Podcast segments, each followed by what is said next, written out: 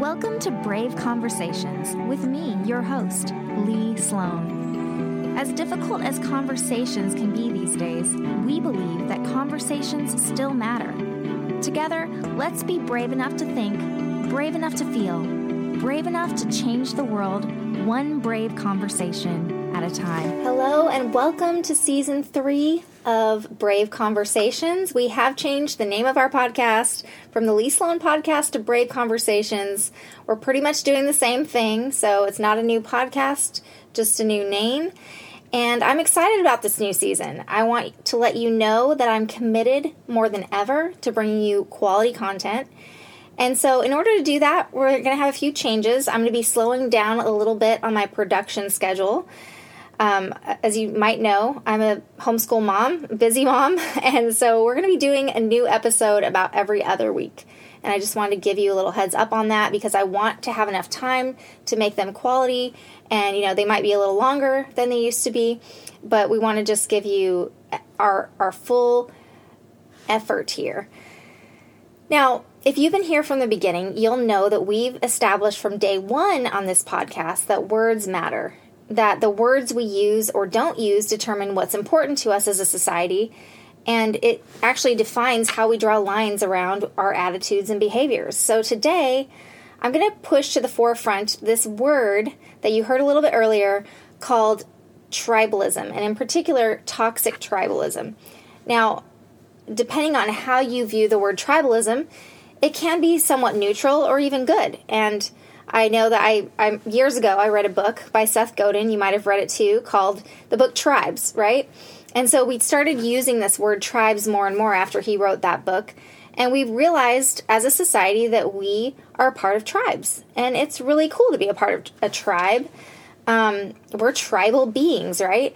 And so part of what we see happening in our culture is we're we're able to communicate with more and more people online and as our society becomes more global, we, because we're human and we need to be connected, it's really hard to be connected to that many people. I mean, are you really friends with all your Facebook friends? Probably not.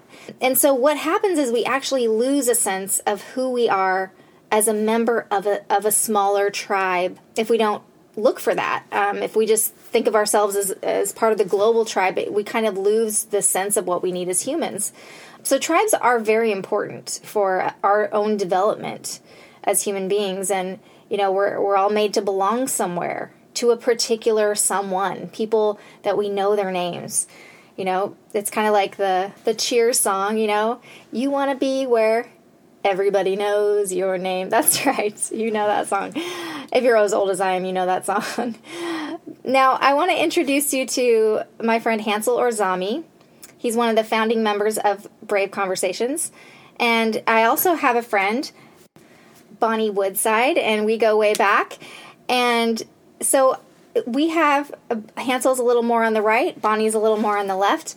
And so I want to get their opinions on tribalism from the right and the left perspective. So throughout this episode, I'm going to be showing you their thoughts on toxic tribalism in our culture. Check it out. Tribalism isn't necessarily a bad thing. I think we've needed tribalism to survive and to progress um, in our current society. I mean, if we didn't have tribalism back when we didn't have these major technologies, we would have um, died alone. we would have not formed any um, families, then we wouldn't have formed any villages or clans, and we wouldn't have cities and nations today. And so, tribalism is um, not bad, but when it becomes toxic, is when you don't focus on the wrongdoing of your tribe and um, you either ignore it or you cover it up knowing that it's wrong and you stick with your tribe instead of trying to improve your tribe. So that's what I think toxic tribalism is. Hey, so to me, tribalism in and of itself is a survival skill innate in all of us, right? Humans are hardwired to feel connected to other people who are like them. Um, when tribalism, tribalism becomes toxic is when a leader or leaders of a group choose to take advantage of those around them Um, it's when tribalism is used to suppress others who are not in one's tribe, attempting to like diminish other people's worth in order to gain something, right? So if we go back in our culture, once upon a time, our tribes were sort of more tribal.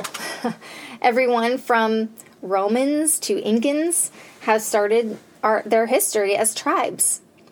So we see that the human race is made to be tribal, and we were made to identify with a group and feel a sense of loyalty to that group. But what happens when the sense of loyalty or belonging to one group causes harm to another? What happens when superiority rises up and we begin put, pitting our tribes against each other? And that's what I will define today as toxic tribalism. It's a temptation for any strong tribe to disintegrate into something that becomes toxic to both themselves and the tribes around them. And I believe that no one is completely immune to toxic tribalism. It's easy to recognize it in other people, pretty hard to see it in ourselves. And I would contend that the major key in issues like race isn't privilege, but it's actually toxic tribalism. Toxic tribalism keeps us on edge with certain people. It spurs on all thing, all kinds of things like crime and war. At its heart, toxic tribalism is our human desire to set ourselves and our own group apart as superior to others. It's the birthplace of racism, sexism, and almost any other kind of ism you can think of. One of the consequences of this is when people stop talking is uh, and and and and the reason why they stop talking is because they believe the other side has nothing good to say or nothing true to say. In, um, in fact, they just demonize the other side, so they don't even converse with them. When the two sides or or two tribes stop talking, there's only one way out of it. It's that full separation, like geographical uh, separation will happen, or there'll be physical conflict. And this is uh, uh, this is something I'm really concerned about, is because if the right and the left in the United States can't find any common ground with anything, then two terrible things are inevitable. Where a total separation would mean that um, the two strengths of the two sides will not be found in the same geographical location. You're just going to have echo chamber after echo chamber. Um, one of the examples, I live in California, and it's a Democratic supermajority. And um, man, there's maps for feces in big cities so that you won't step in it. Um, the homelessness homelessness crisis is going crazy um, because of, of a lot of very left leaning policies, and there's no counter um, policies on the right that can get through. So it becomes this echo chamber, and it gets worse.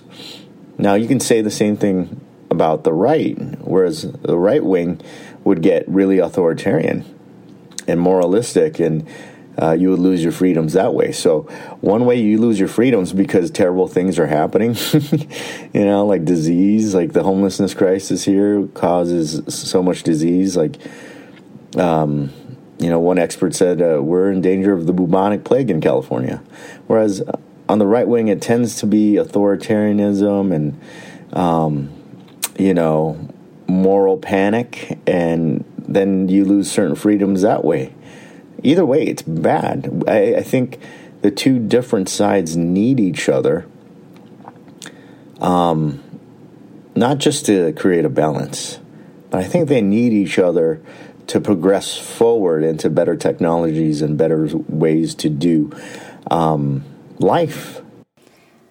Now, in our current era, we've become excited about this term called diversity, right? We've all been encouraged to celebrate our individuality in this what we used to call melting pot. Now we call it a tossed salad because we want to uh, retain our individual identity, right? And so we call this whole experiment America. And I think a lot of good has come out of this. We've gotten in touch with who we are and the many nations from which we've come. And there's so much beauty and life in that. In fact, many cultural tribes that had formerly felt suffocated into oblivion or maybe felt marginalized by the larger culture have now found a place to breathe and to express themselves in that sort of tossed salad that we've created. It's wonderful and it's healing. But I look toward the future with caution. I wonder how much can any given tribe love who they are as a tribe and yet express who they are without demeaning or diminishing another culture? This does get into the issue of race, but I want to give you first a non racial example of what I think most of us have experienced at one time or another. Now, as you might know, I grew up in Los Angeles, but when I was 14, I moved to a little tiny town of about 2,000 people called Camdenton, Missouri. And as you can imagine, it was a completely different culture for me. And I didn't notice this sort of attitude from all people, but as I've been around experiencing different places, I've noticed that in a lot of different cultures, many people who are from the city have this certain pride in being a city person. And a lot of people who have a more rural lifestyle have a different kind of pride in the life that they've chosen. And so I've noticed this sort of town mouse, country mouse syndrome. There's this sense that the opposite culture is out of touch with reality in some way that, you know, that other just doesn't get it. Now, I know I can't see you from where I am, but please just nod your head if you know what I'm talking about, and I'll I'll just take that in through the waves, the airwaves. Now, living in both types of places for me for an equal amount of time has made me realize this really stark contrast between these two lifestyles and the ways that they tend to alienate one another. So if if I meet someone, let's say from the country, and this has actually happened to me before. Let's say they're this hardcore country boy. I remember this guy I met in college. He had he had the biggest belt buckle I've ever seen and a cowboy hat, uh, really like a 10 gallon cowboy hat. And I was amazed. I didn't think that these people actually existed from where I came from in LA, but he was legit. He was a real cowboy. And and it was amazing how he was able to treat me with so much tolerance and understanding to uh, someone who really didn't know what farm life was all about before before I went to college there, I don't know that I'd ever really been up close and personal with a real cow, you know.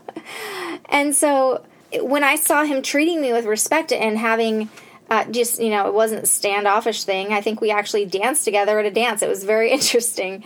I tend to have a lot of respect for those type of people because they've actually resisted the toxic tribalism that's so prevalent in our culture and that superiority that can come from having a very different life experience.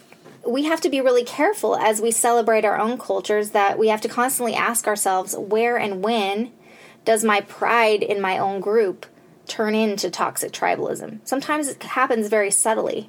And so, this is one of those questions that's something to consider over and over again and to continue to check ourselves with. And I want to continue to explore this in the next couple of months with you. I really think it's super important to guard against making our own group identities and our tribes the most important thing about us. And also to guard against reading everything through an ethnic or a group identity lens. There's a really fine line between having pride in your culture and allowing that pride to make you think less of other cultures. One major aspect of toxic tribalism is that it causes shaming and shunning to happen. Now, I think we did talk about this th- this shaming in our first season. You can look at the episode called Blacklisted. But it's a powerful powerful strategy that prevents us from actually having the conversations we need to have. So if what we say doesn't line up with the current politically correct narrative for whatever tribe you're considering, then we might be labeled as and vilified. We could possibly lose our jobs or our social status over it. And along with the shunning often comes the need for a sacrificial lamb. If something goes wrong, there's always a person that needs to be sacrificed on the altar of perceived justice. It often involves a key person being fired or reprimanded, having to issue an apology statement, You know, because of the nature of media these days, an event can go viral in just a few minutes. All of a sudden, you have people making judgments on things who live halfway around the world, and we bring out our virtual pitchforks demanding someone's blood, right? Right now, we're seeing a huge surge in toxic tribalism, mostly because I think um, that people feel like it's acceptable to discriminate on the basis of self pride or tribal pride. Um, we have a leader that displays this on a regular basis. So I think people feel vindicated, like they, it's totally okay because um, they feel that they're not discriminating, that they're just feeling pride in, in where who they are and where they come from. However, um, you don't have to make others feel less than in order to make yourself feel important.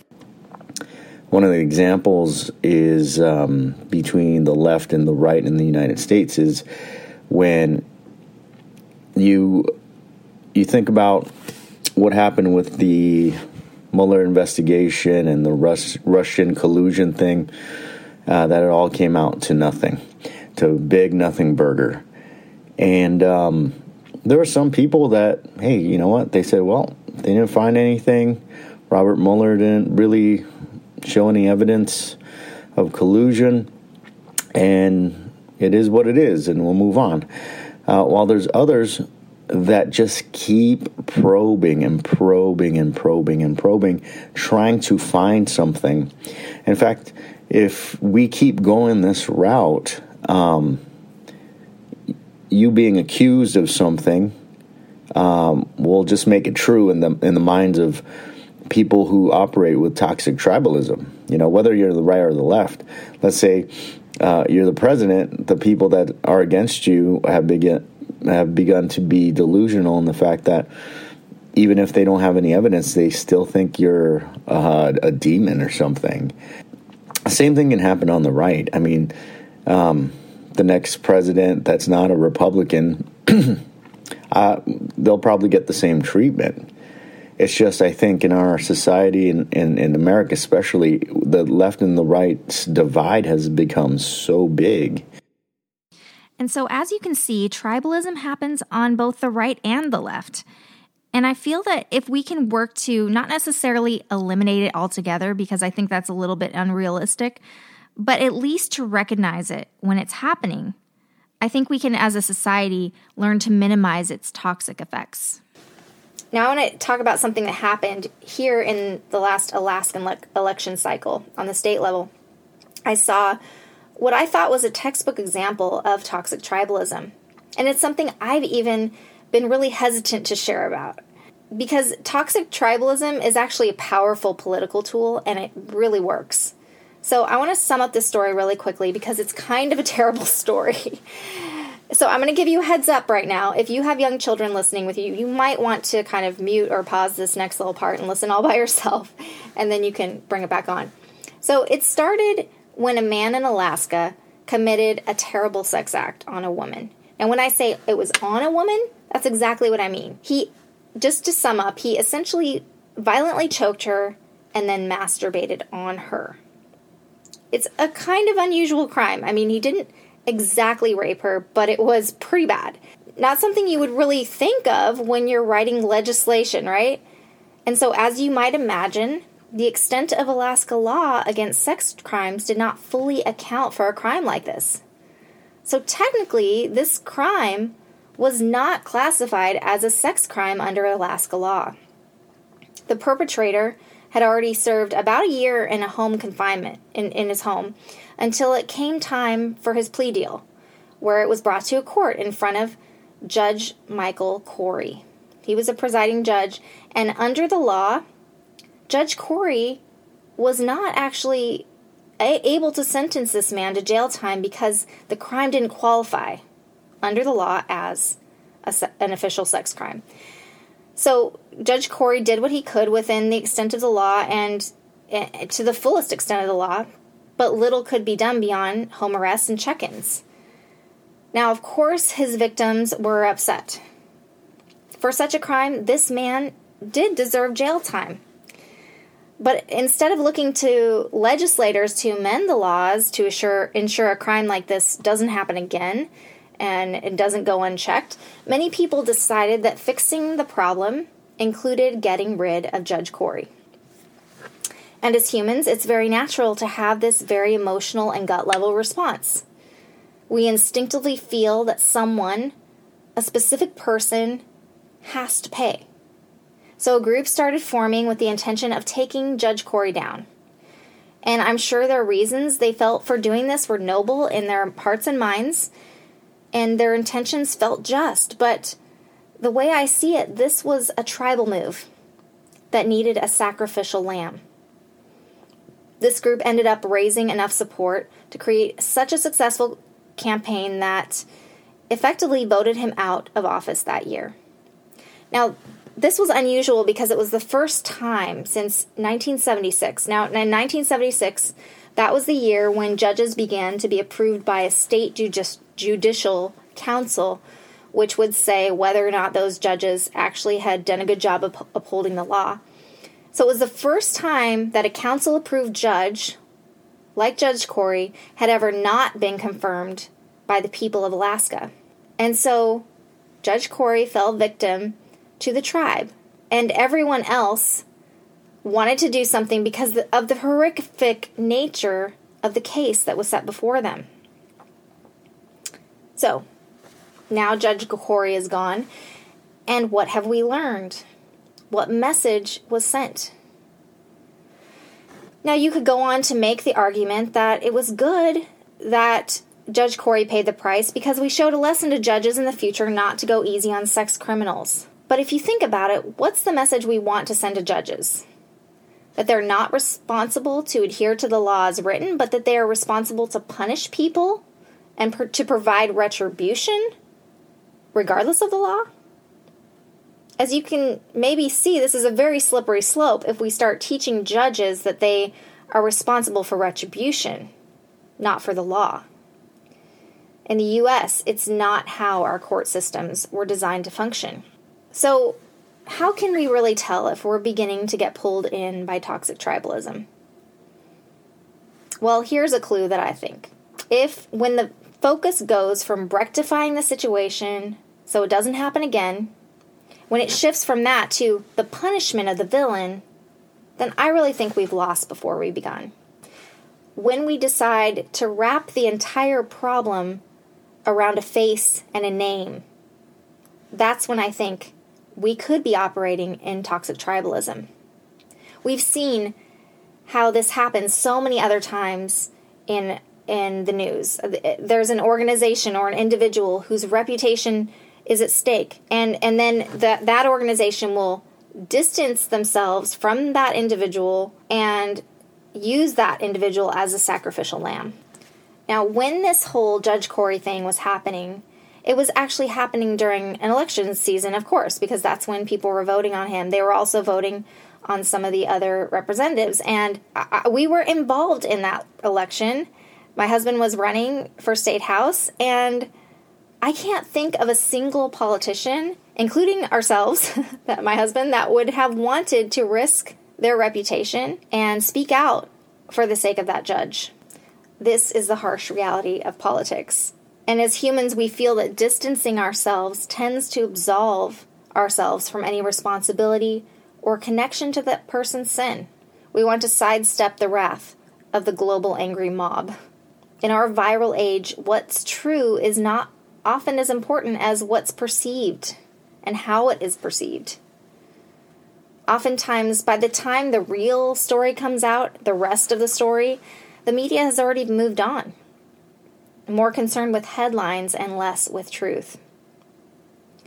It's human nature to want to be a part of a group where all your ideas are met with nodding heads, where everyone knows your name, where you feel that people understand where you're coming from and really know that you get it. Especially around these volatile issues, we take comfort in surrounding ourselves with our comfortable echo chambers and naturally want to partner with people that are similar to us. Either that, or we just want to avoid the hard conversations altogether. But it takes real bravery to lean into a conversation with someone who represents another way of thinking and to resist the urge to participate in toxic tribalism. Now, I know we've barely scratched the surface of what this toxic tribalism is, but as we go through the series, I want to hear from you. I want to thank you for Hansel and Bonnie for your contributions to this podcast today. You guys had some great things to add. Now, if you, listener, could send me a brief audio file on what tra- toxic tribalism is to you, or even if you have a story of how you maybe been, been a victim of it or actually participated in it, please send it to me at Leigh, L E I G H, at leighsloan.com, or you can private message me on my Facebook page. This is called Brave Conversations for a reason. I want it to be a two way conversation. So be brave and let your voice be heard. I'll leave you with one quick sneak soundbite from our next conversation with Cesar Martinson and James Prim. These guys are two former legislative aides on either side of the aisle, and I want it to like whet your appetite just a little bit for next time.